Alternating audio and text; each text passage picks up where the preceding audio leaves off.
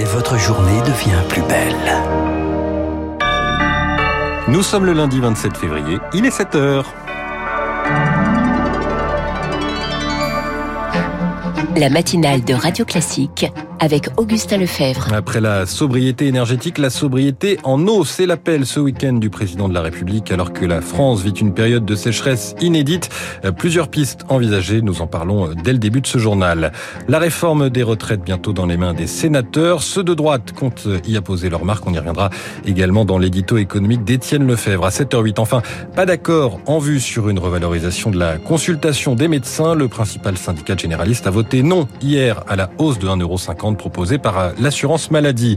Après ce journal, à 7h15, les stars de l'écho, je recevrai Christian de Boissieu, membre du Cercle des économistes. Le sujet de cette interview, l'inflation qui n'en finit plus. Et puis à 7h25, l'info politique de Marcelo Vesfred du Parisien. Le mois de mars s'annonce crucial pour Édouard Philippe. Radio classique. Julie, bonjour. À la une de ce journal, il faut dès à présent faire des économies d'eau.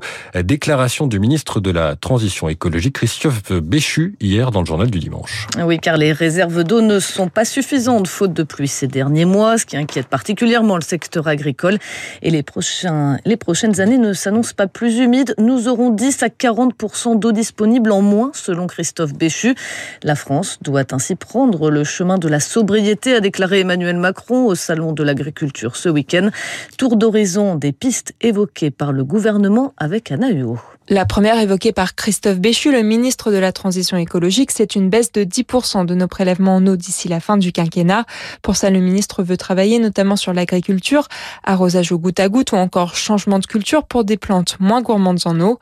Autre piste, mieux réutiliser nos eaux usées, explique Fabienne Lagarde, maîtresse de conférence en chimie de l'environnement. Notre cycle des eaux en France a été vraiment basé sur on potabilise la totalité de l'eau que nous utilisons, que l'on envoie ensuite sur des zones de traitement et la totalité du traitement repart vers le milieu naturel. Ce qui est un bon cycle. Maintenant, c'est un cycle qui rallonge le cycle de l'eau, notamment sur les zones côtières où l'eau qui est épurée part directement dans l'eau de mer. Et là, on rentre dans le grand cycle de l'eau sur plusieurs années, décennies. Et c'est vrai que réutiliser, créer des petites boucles pour raccourcir ce cycle de l'eau permettrait d'avoir un petit peu plus d'eau disponible. Enfin, autre axe de réflexion, réduire les pertes liées aux fuites sur les canalisations, car actuellement on estime qu'un litre d'eau sur cinq n'arrive jamais au robinet.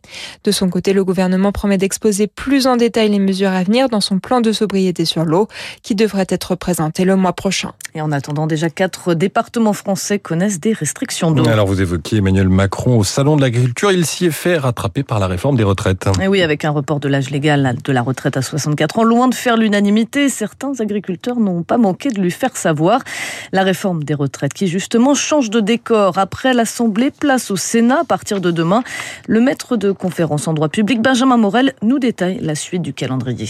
Ce que prévoit l'article 47-1 de la Constitution, c'est que l'Assemblée a 20 jours et le Sénat en a 15. C'est le gouvernement qui reste relativement maître du calendrier. Quoi qu'il arrive, qu'il y ait vote ou pas vote, il y aura commission mixte paritaire. Alors une commission mixte paritaire, c'est une réunion de sept sénateurs et de sept députés qui tentent de se mettre d'accord. C'est une version consensuelle entre les majorités des deux chambres qui est trouvée. Actuellement, LR a plus de parlementaires qu'ensemble, hein.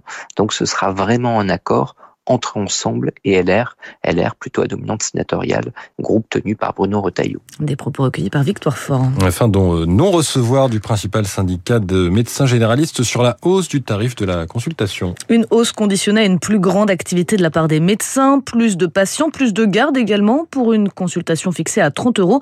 Mais au vu de leurs conditions actuelles, ces médecins ne veulent pas travailler plus pour gagner plus, comme l'explique Alice Perrin, la secrétaire générale du syndicat MG France au micro de Au-delà du montant tarifaire de la consultation, ce qui est vraiment remonté de tous nos adhérents, c'est le sentiment d'humiliation, de ne pas être compris pour le travail du quotidien. Un médecin généraliste travaille en moyenne 55 heures par semaine.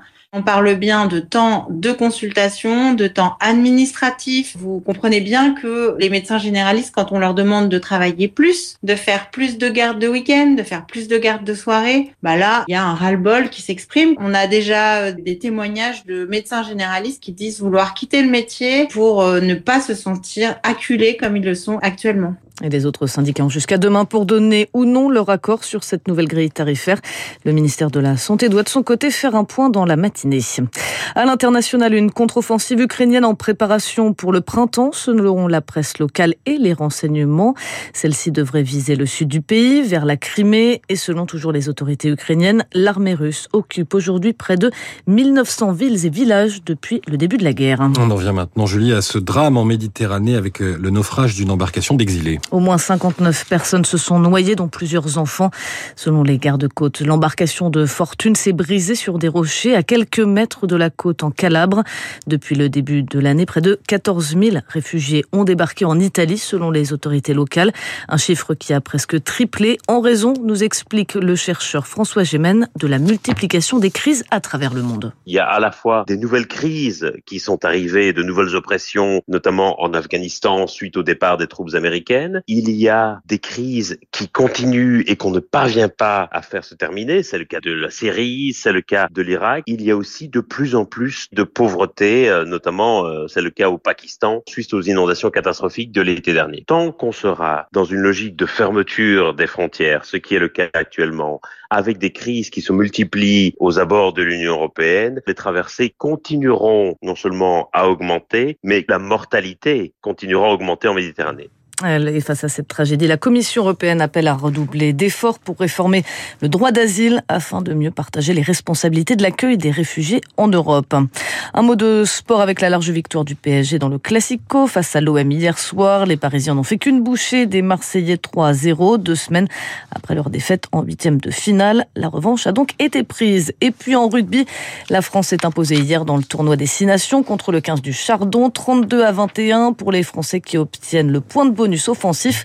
Prochaine rencontre face à l'Angleterre, ça sera le 11 mars. Merci Julie. Julie Drouin, prochain journal à 7h30 avec euh, Charles Bonner. D'ici là, deux salles, deux ambiances. La réforme des retraites euh, arrive au Sénat. Demain, c'est le thème euh, de l'édito d'Étienne Lefebvre dans un instant. Et puis, cette question, va-t-on vers un mois de mars rouge dans les rayons des supermarchés? Les distributeurs sont alarmistes, le gouvernement beaucoup plus calme.